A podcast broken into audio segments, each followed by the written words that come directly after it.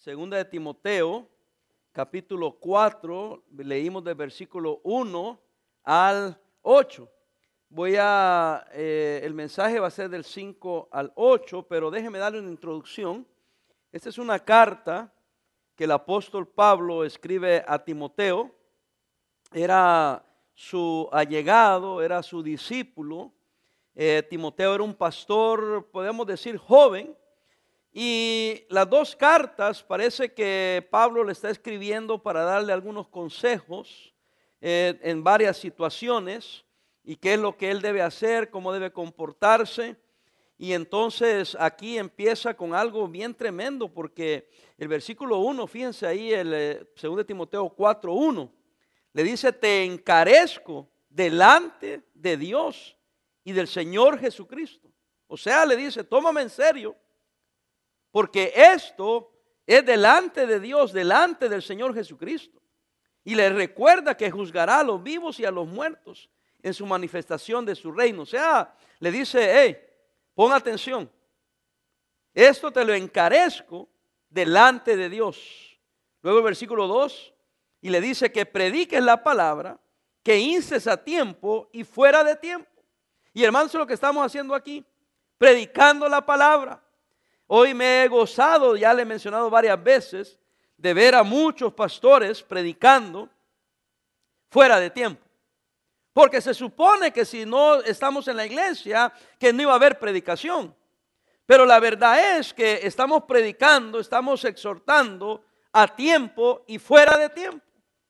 Y estamos eh, tratando de llevar la palabra de Dios a los hogares de los hermanos, a, través del mundo, y nos estamos dando cuenta, y, y, gloria al Señor, de cómo el pueblo de Dios, ¿verdad? Y los pastores se han mantenido predicando la palabra del Señor a tiempo y fuera de tiempo. Pero también hay una exhortación, dice que redarguya, que reprenda, que exhorta con toda paciencia y doctrina. Aquí es algo para nosotros los pastores, ¿verdad? Que debemos de exhortar y reprender, pero con enseñanza, con doctrina trazando bien la palabra de Dios. No solamente regañar e insultar y, verdad, y, este hermano nomás este, eh, eh, hacer enojar a la gente, sino que sea con sabiduría, con, con doctrina, con paciencia, dice la palabra del Señor. Y le dice, ten cuidado. Eh, te encarezco delante de Dios, que predique la palabra y no tengas miedo, redarguye y, reprende con toda paciencia, pero hazlo con doctrina también. Versículo 3, porque vendrá tiempo, óigalo, vendrá tiempo cuando no sufrirán la sana doctrina. Y no es que uno sufre con la sana doctrina. La palabra sufrir es, quiere decir que, que eh, no aguantarán la sana doctrina. Y queridos hermanos, vivimos en días donde mucha gente no aguanta. Muchos cristianos no aguantan. No aguantan la sana doctrina. Qué triste que estamos haciendo un gran esfuerzo por predicar la palabra, por, por, alimentar al pueblo de Dios a pesar de la, de la, dificultad en la que estamos. Y es mundial, ¿eh? Y todavía ahora eh, yo mandé avisar a otros lugares para que escucharan la predicación. Y, una mujer, digo yo que es cristiana, dice, ah, las iglesias falsas y pastores falsos que hacen esto, y menciona una iglesia en particular. Y, después dice, y los pastores, dice también que le están robando a las iglesias. y yo dije, wow, qué tremendo. Ah, no hay palabras de ánimo, eh, no hay palabras de, decir, este, ánimo, sigan predicando. No, no, no, no. De, crítica, de, de juzgar a la gente, porque no aguantan. No aguantan cuando alguien le predica.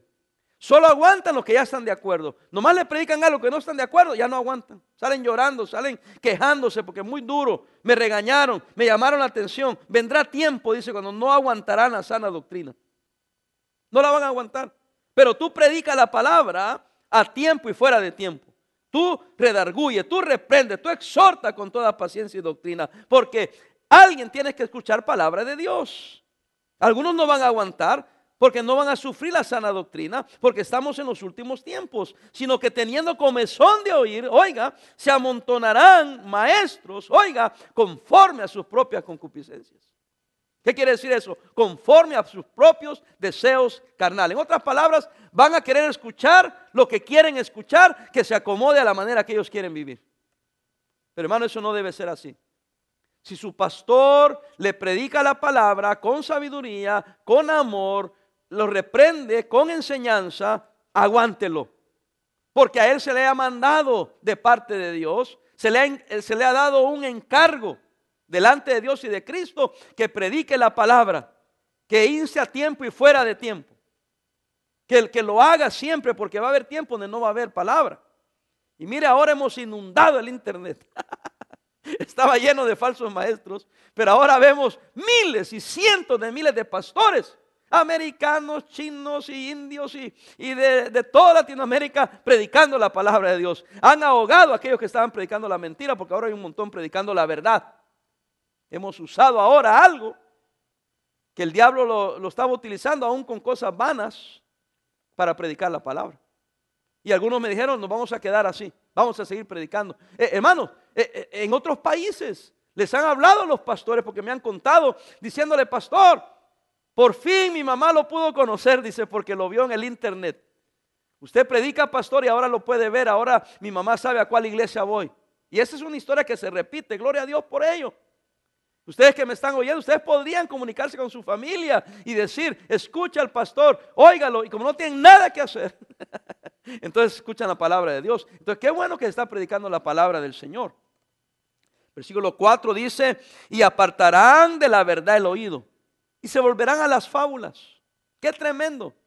Hoy en día, hermanos, salen ahí en el internet un montón con fábulas, cuentecitos de hada, entreteniendo a la gente. Y entonces la gente se, se, amontonan para escuchar lo que quieren oír de acuerdo a su pecado y, y ya no quieren oír palabra de Dios, quieren oír fábulas, quieren oír historietas, ¿ah? mentiras cosas sensacionales que entretienen. No, lo que necesitamos hoy en día es palabra de Dios. Eso le está exhortando Pablo a Timoteo. Pero llegamos a lo que es el mensaje de hoy. Todo lo que hablé está tremendo. Ahí se podía sacar un montón de mensajes. Pero no quería llegar a lo que quiero compartir, sino dar una pequeña introducción acerca del contexto de lo que estaba pasando. Y entonces Pablo ahora exhorta a Timoteo a que cumpla su ministerio. Y en el versículo 5 le dice, pero tú, pero tú. O sea, ya dejemos los demás, dejemos a los falsos profetas, dejemos a los que no predican la palabra, tú, dice tú, pero tú, sé sobrio en todo, soporta las aflicciones, haz obra de evangelista, y aquí está el, el título de nuestro mensaje, cumple tu ministerio. Cumple tu ministerio. ¿Qué es el ministerio? Es tu servicio a Dios. El propósito que Dios tenía en tu vida y donde Él te puso, hoy es tiempo, Timoteo, de cumplir tu ministerio. Pablo, hermanos, estaba a punto de terminar su carrera de la vida. Pero a la vida y ministerio de Timoteo le quedaba mucho por delante.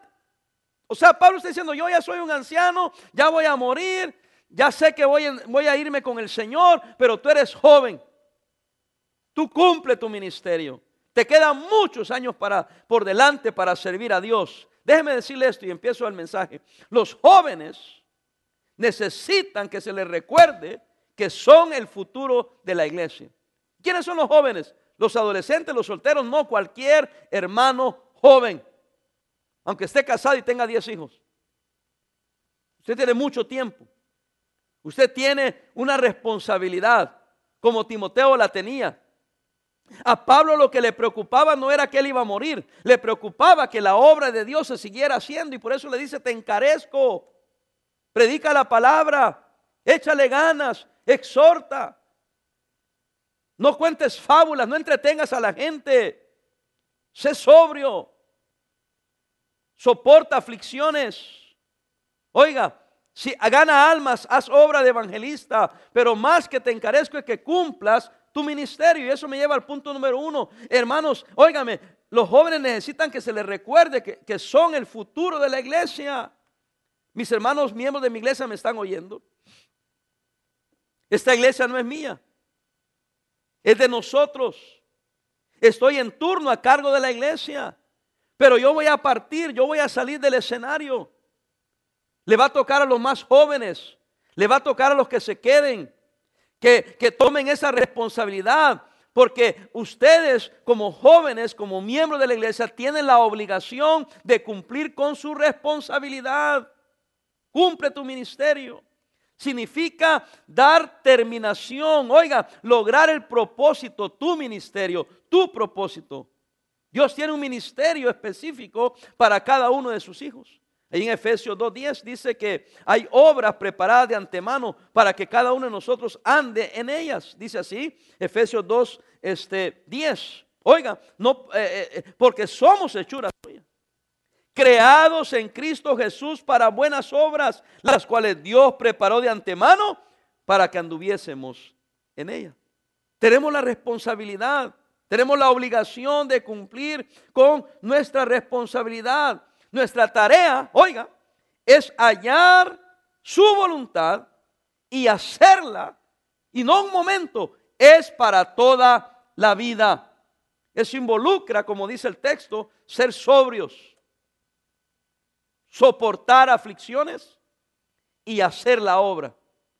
Hermano, mucha gente no es sobria. Hoy yo espero que ahora me esté ayudando esto para poner los pies sobre la tierra y ser serios comprometidos, esos cristianitos de papel que no aguantan, soporte aflicciones, quédese firme, aguante y empiece a hacer la obra. Ayer me dijo un joven, a lo mejor él está viendo ahorita, casado con hijo, pero joven. Pastor dice, no sabía cuánto extraño la iglesia. No sabía cuánto la amaba. Estoy desesperado porque se abran las puertas de la iglesia para ir a la iglesia. Y este joven ha venido a la iglesia, se mantiene aquí en la iglesia y sirve aquí en la iglesia, pero dice ahora más lo voy a hacer. Porque se me ha quitado aquello que yo aprecio mucho. Sí, y quiero decir a cada miembro de mi iglesia, a cada miembro de otras iglesias, eh, usted tiene la obligación de cumplir con su responsabilidad. Felicito a todos aquellos que no importa qué, han permanecido fieles. Ah, no pueden venir.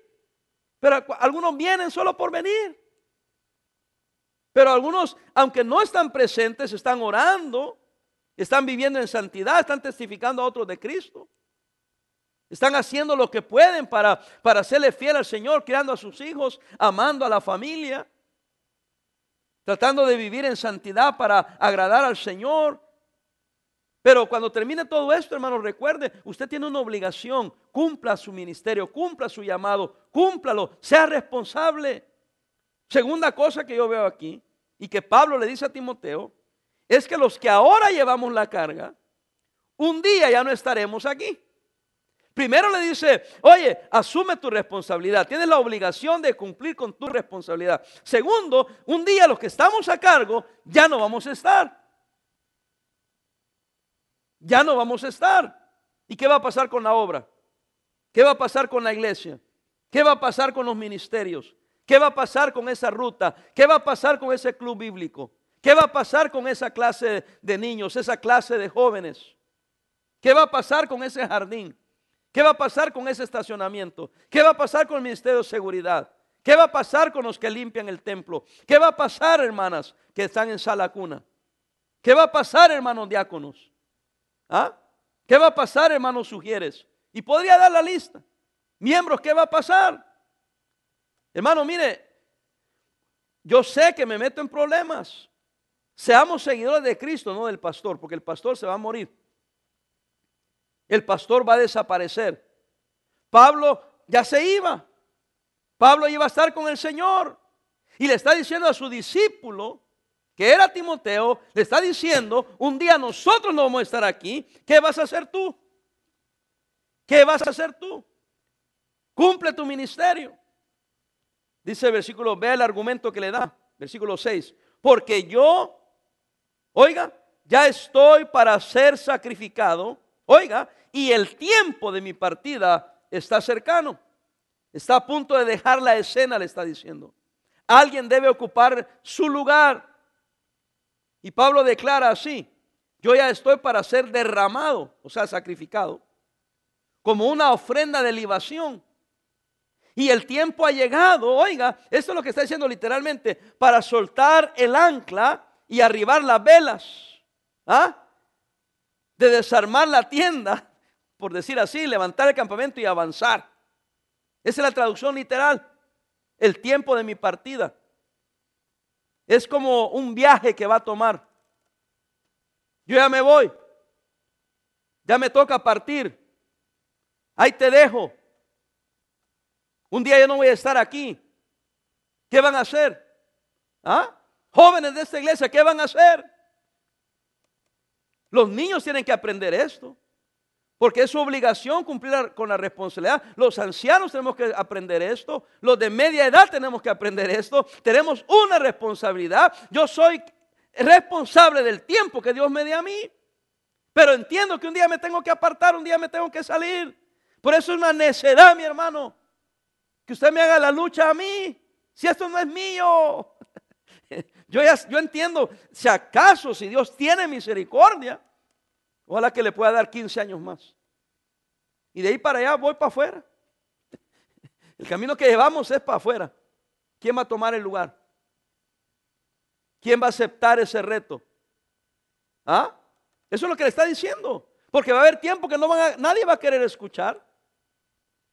Va a haber tiempo donde no habrá quien lo haga. Pero tú sé sobrio, tú sí hazlo. Porque un día no estaremos aquí. Y luego va al tercer punto. Pablo se pone de ejemplo. Porque Pablo había cumplido fielmente con lo suyo. Entienda eso. Nadie ve mal a Pablo cuando él dice, he peleado la buena batalla, he acabado la carrera, he guardado la fe. Nadie lo mira mal. ¿Por qué vemos mal cuando alguien dice, yo he sido fiel? Ah, este se cree mucho. No, el que está consciente que ha sido fiel es fiel y va a ser fiel. Pablo no lamenta enfrentar la eternidad, porque él había sido un buen soldado. Él había sido un hombre que había sido, un buen soldado de Jesucristo. Eso lo dice en el capítulo 2, hermanos. Se lo leo. Tú pues, hijo mío, le dices, esfuérzate en la gracia que es en Cristo Jesús. Lo que has oído de mí ante muchos testigos, esto encarga a hombres fieles que sean idóneos para enseñar también a otros.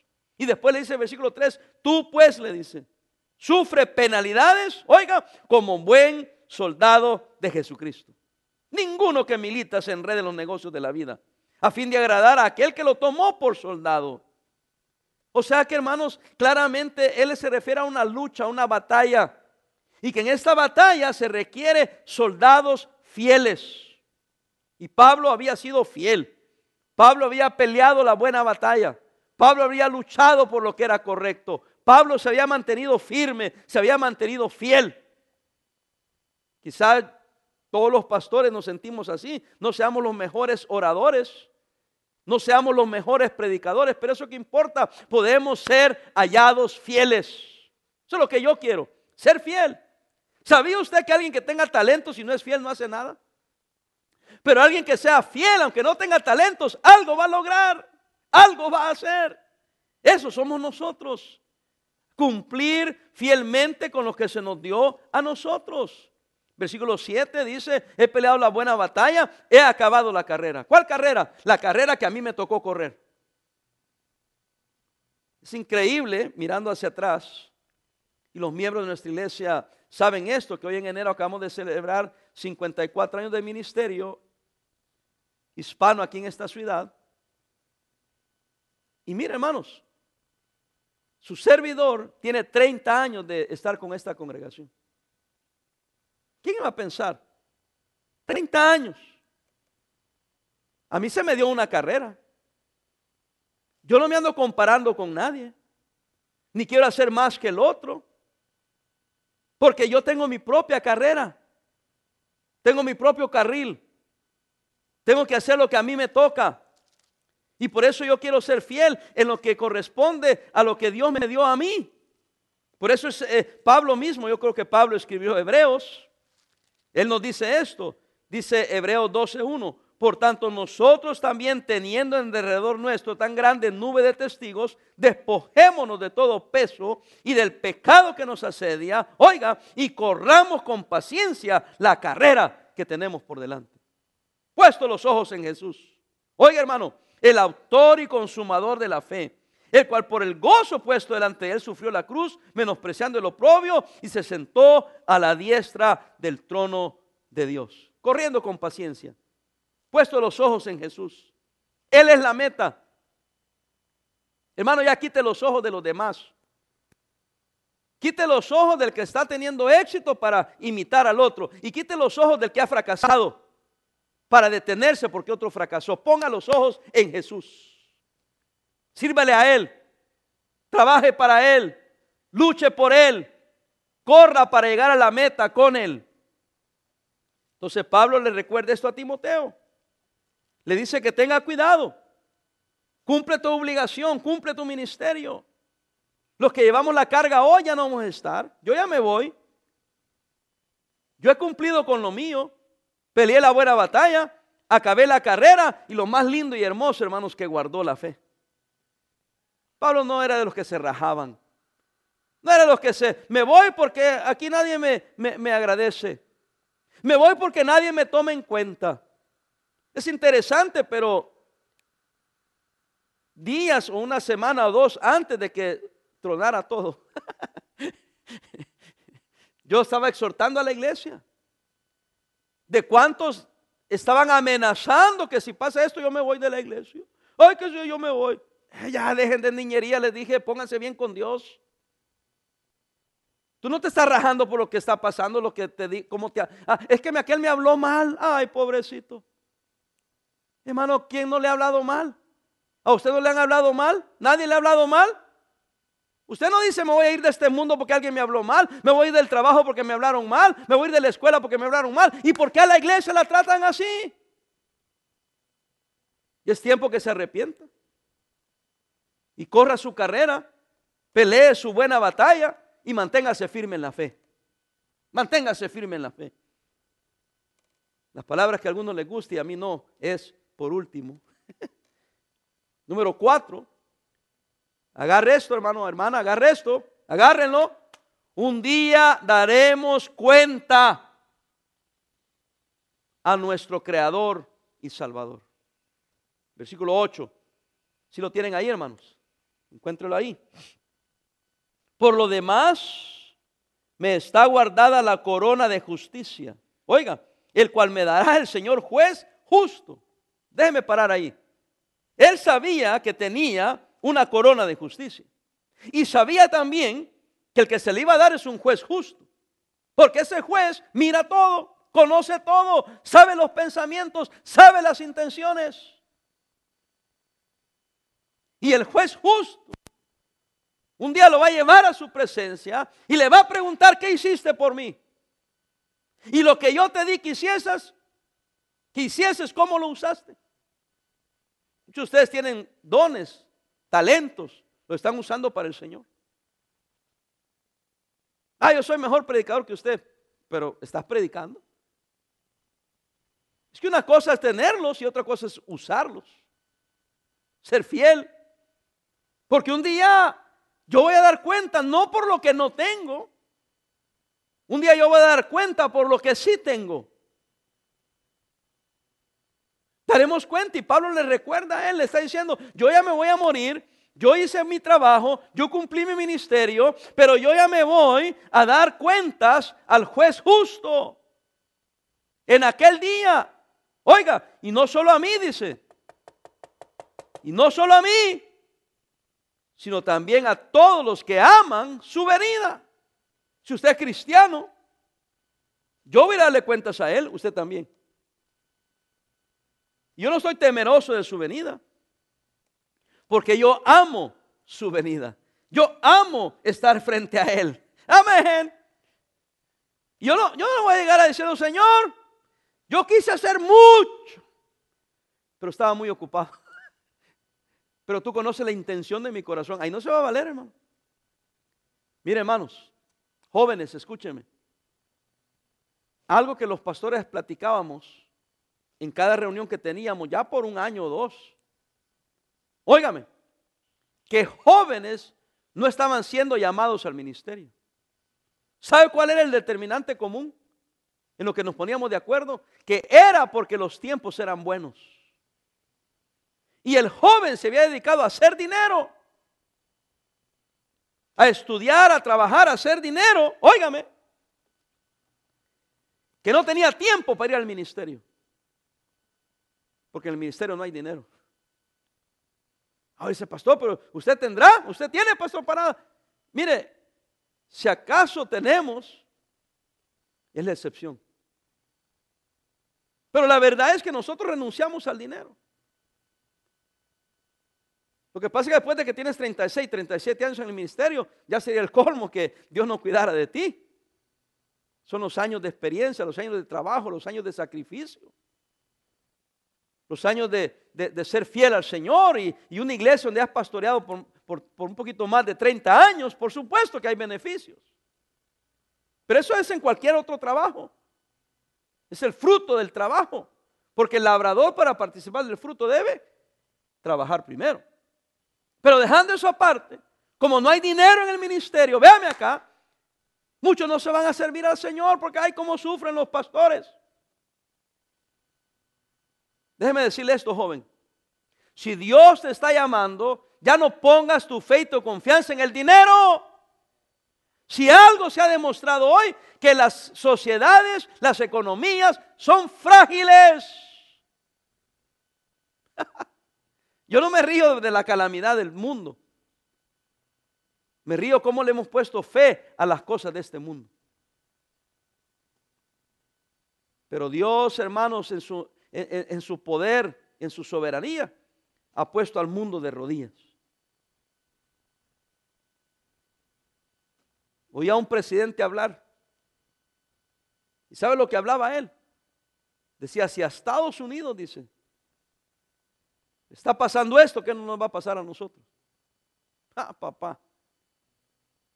En la mejor economía que ha habido en la historia de este país.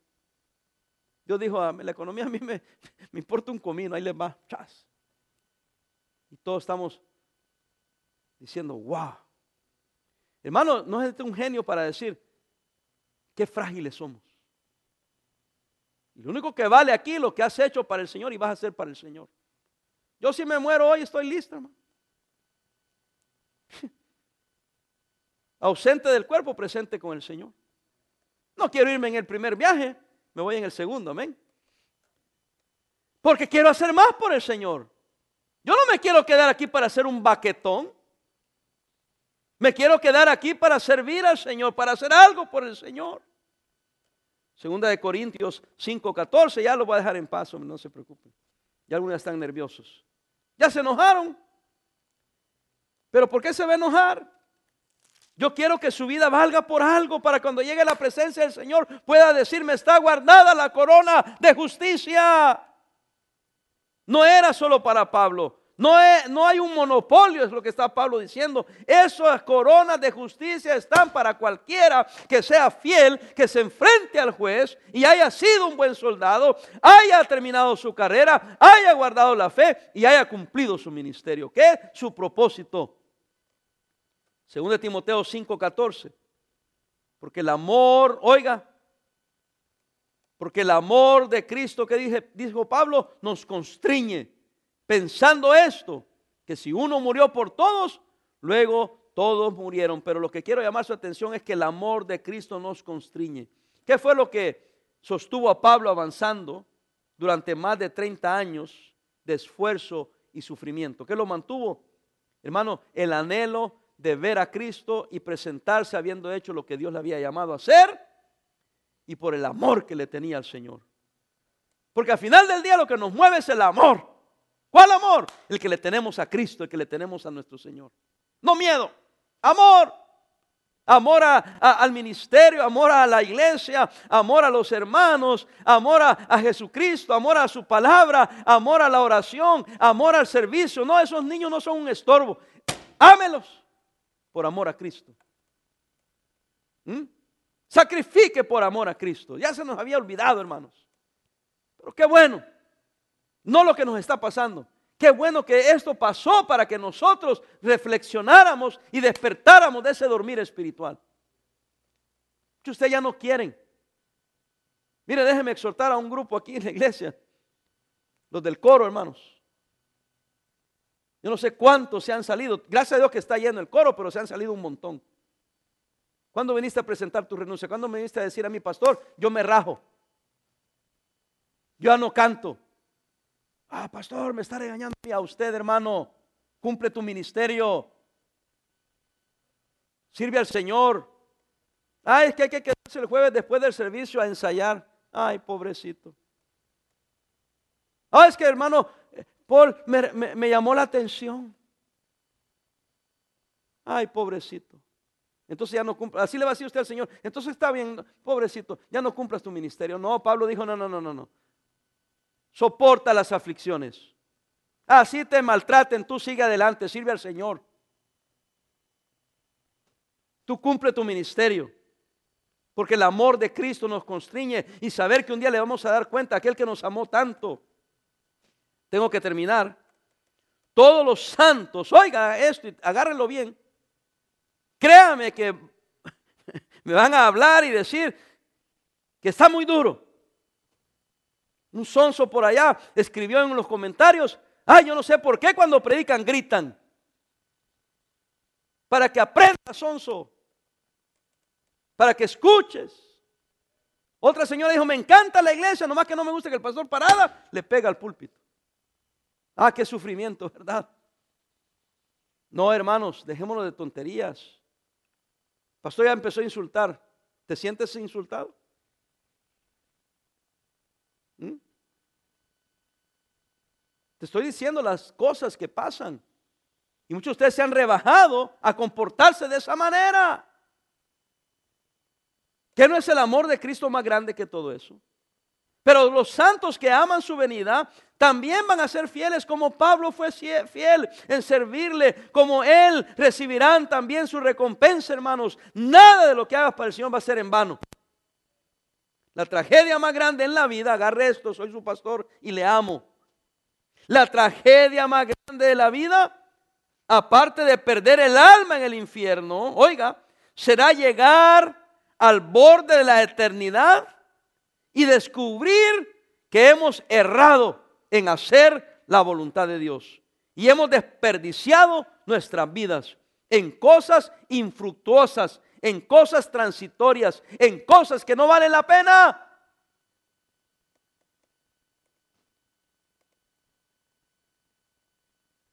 A una pausa porque quiero que medite sobre lo que he dicho. Ya no perdamos el tiempo, hermanos. Ojalá que usted esté ya pensando, oh, yo voy a entrarle con ganas ahora sí. Es como que haya nacido de nuevo. En mi primer amor. Hermano, va a, haber tiempo de ganar almas, de levantar clubes bíblicos, clases de escuela dominical, de asistir fielmente a la iglesia, hermanos. Ah, ustedes que le aseguro. Bueno, la verdad es que ni extraña no estar aquí el jueves. Pero nunca ha venido. Nunca ha estado aquí. Arrepientas, hermano, arrepientas, hermana. Están arrastrando a sus hijos a ser infieles. ¿Y qué va a pasar cuando ellos crezcan? Cuando ellos ya decidan por sí mismos. Ya no van a querer nada con Dios, nada con la iglesia, nada con ser fieles. ¿Por qué? Porque usted, papá, usted, mamá, no ha sido fiel. Ay, pastor, que no ve que es por internet. Eso no importa, hermano. Aún así le está calando. ¿Y sabe por qué le está calando? Porque usted anda mal. Entonces Pablo le dice a Timoteo que va a haber tiempos difíciles, pero yo te encarezco a ti que predique la palabra a tiempo y fuera de tiempo. Habrá tiempo cuando no van a aguantar la sana doctrina, sino que se amontonarán maestros de acuerdo a lo que ellos quieren oír y apartarán su oído de la verdad y se volverán a las fábulas. Pero tú tienes una obligación de cumplir con tu responsabilidad. Cumple tu ministerio. Porque un día los que estamos aquí a cargo ya no vamos a estar. Y va a ser tu responsabilidad. A menos yo, dijo Pablo, peleé la buena batalla, acabé la carrera, oiga, y guardé la fe. Y dice, un día le tengo que dar cuentas a Dios. Y estoy listo, papá, Estoy listo para morir. Estoy listo para estar en la presencia de Dios. Timoteo, Estoy listo para estar en su presencia y sé que hay una corona de justicia para mí. Y es estar disponible para todos los que aman su venida. Porque no importa cuando estés ahí en su presencia, ahí va a valer lo que hayas hecho para Él. Joven, hermano, hermana, entrégale tu vida a Cristo. Hermanos que han andado fríos. Perdón, me recordé de la palabra del Señor. Si fueras frío, Dios puede obrar en tu vida. Si fueras calientes, así como Dios te quiere, el problema es que estás tibio. Que crees que estás bien. Que yo soy el malo. Que yo soy el que no tiene amor. No, hermano, me estoy atreviendo a predicarle así, aún en medio de que estamos, porque le amo. Y quiero que se prepare. Y quiero que permanezca firme. Y que no porque tenemos ya tres, cuatro semanas no juntarnos, no servir aquí, que ya no sigamos siendo fieles. No. Usted siga leyendo su Biblia, usted siga viviendo en santidad, usted siga orando, usted siga diezmando. ¿Por qué no? Ah, ustedes que hablan del diezmo. ni eso aguantan ya. Bendito sea Dios por los hermanos que no andan llorando, sino que han fielmente sostenido la obra de Dios. Que Dios me les bendiga, hermanos. Que Dios te encuentre fiel. Vamos a terminar en una oración. Si hay que arrepentirse, arrepienta, se haga de ahí donde está un altar. Y ahí dígale, Señor, yo soy. Y hagan un altar, pasen ahí, salga de su silla, póngase de rodillas y hable con Dios. Y dígale, Señor, te prometo que voy a hacerte fiel. Hasta que tú vengas o yo vaya a tu presencia. Vamos a orar.